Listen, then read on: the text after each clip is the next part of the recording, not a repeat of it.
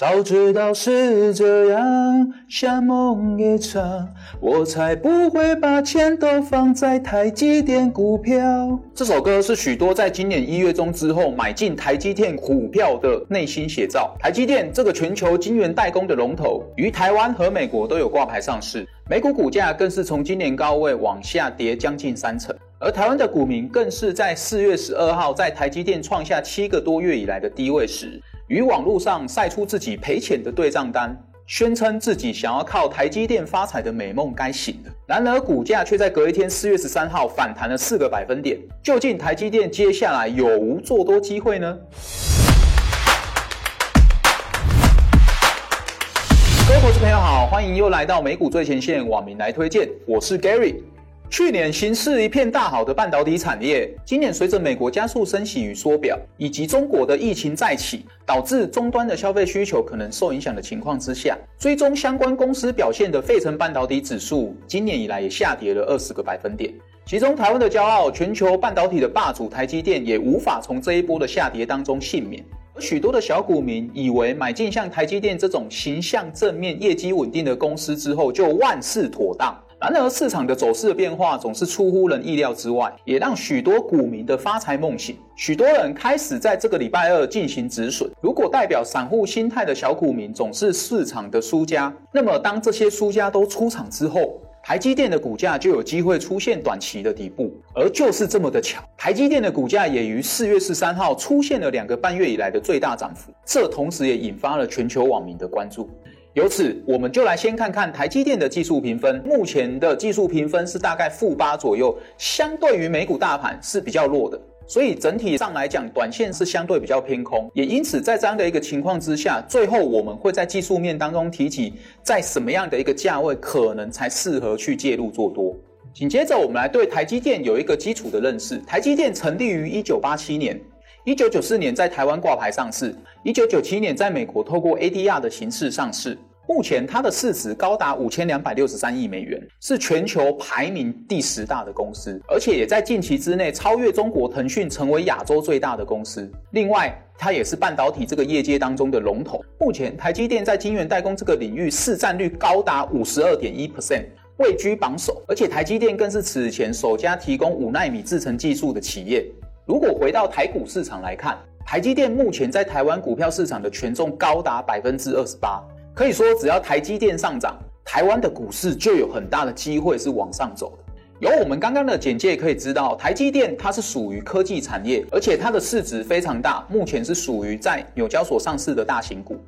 再来的话，我们来关注一下台积电最近有什么样的市场焦点呢？随着美国加息的步调在今年初加快。市场对于高科技类股的估值持续下修，台积电自然也是首当其冲。今年如果我们看到在台股市场的外资数据，其实外资在台积电已经累积了卖超四十八万张。在这样的一个情况之下，今年台积电的一个报酬率是来到了负六点五 percent。另外，根据最新的法人说明会公布第一季的财报数据，我们可以知道，在今年第一季的营收来到一百七十五点七亿美元。这个数字是创了历史新高，同时也超越了台积电管理阶层对于第一季财务预测的高标。我们可以看到，在营收的一个季增率是来到了十二点一 percent，年增率更是来到三十五点五 percent。同时呢，每股盈余目前是来到了一点四美元，整体的净利来到了七十亿美元，而净利的年增率更是来到四十五点一 percent。这些数字各位要知道，都优于市场预期。至于市场关注的另外一个焦点在于毛利率，毛利率的部分则是上升到五十五点六个百分点，它相较于前一年度是上升了三点二个百分点，而这个数字也超越了他们之前财务预测的高标。如果我们来看台积电对于接下来第二季的财务预测呢，他们对于第二季营收的预测中值季增率仅为一点八八个百分点，相较于上一季的七点三六个百分点，变得是相对保守。这方面或许也符合台积电董事长刘德英在三月底表示，中国大陆的封城恐怕已影响当地对于个人电脑、智慧手机与电视等消费性电子商品的半导体需求。同时，所有半导体厂商也都担心供应链的成本增加，最后则会演变成消费者需承担。因此，中国最近的疫情发展值得我们后续持续关注。接着，我们来看网民目前对于台积电的看好程度，可以看到目前看好程度是来到百分之八十二。算是还是对台积电具有一定程度的一个信心。接着我们来看台积电它本身年度的一个获利情形，可以发现台积电这个公司在年度营收与获利都是持续稳定增加的好公司。如果来看营收的年复合增长率呢，大概是十四个百分点，而净利的年复合增长率更是来到十六个百分点，而且季度的一个财务数据表现始终也是表现相当稳健。接着我们就来到各位朋友最关心的台积电，从技术图表中是不是有介入做多的交易机会呢？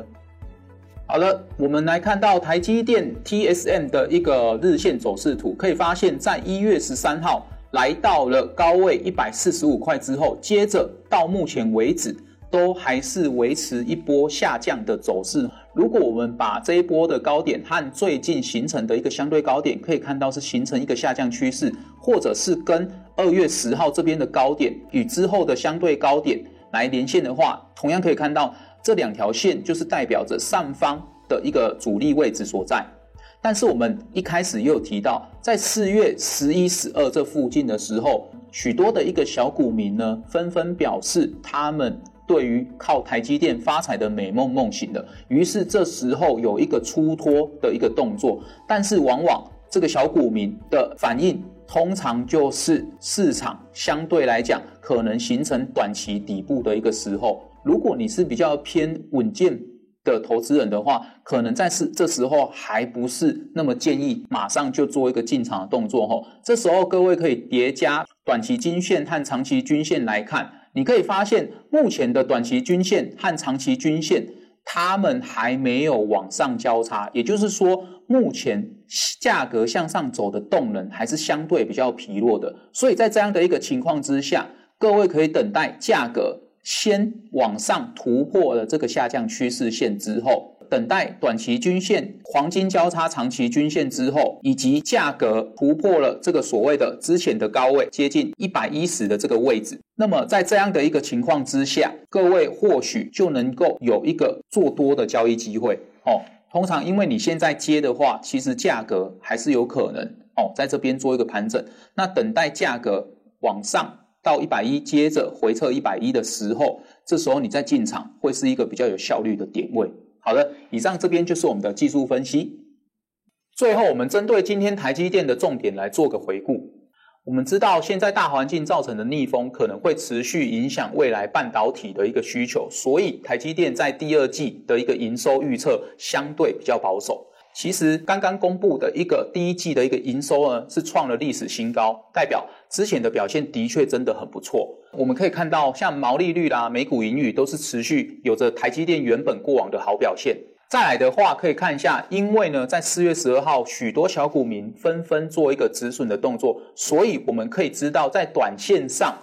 信心比较不足的持股者。哦，他们有被清洗出场，这对于台积电的股价来讲是一个相对比较好的现象。再来的话，如果从技术面来看，我想股价可能接下来必须站稳哦，一百一的这个位置比较有机会扭转从一月中以来的一个下降趋势。好的，以上就是我们这期的美股最前线网民来推荐。如果你喜欢我们的节目，也不吝帮我们点赞、订阅与分享给您的朋友。那有任何想要知道的一个讯息，也欢迎在底下留言给我们。那我们下次再见。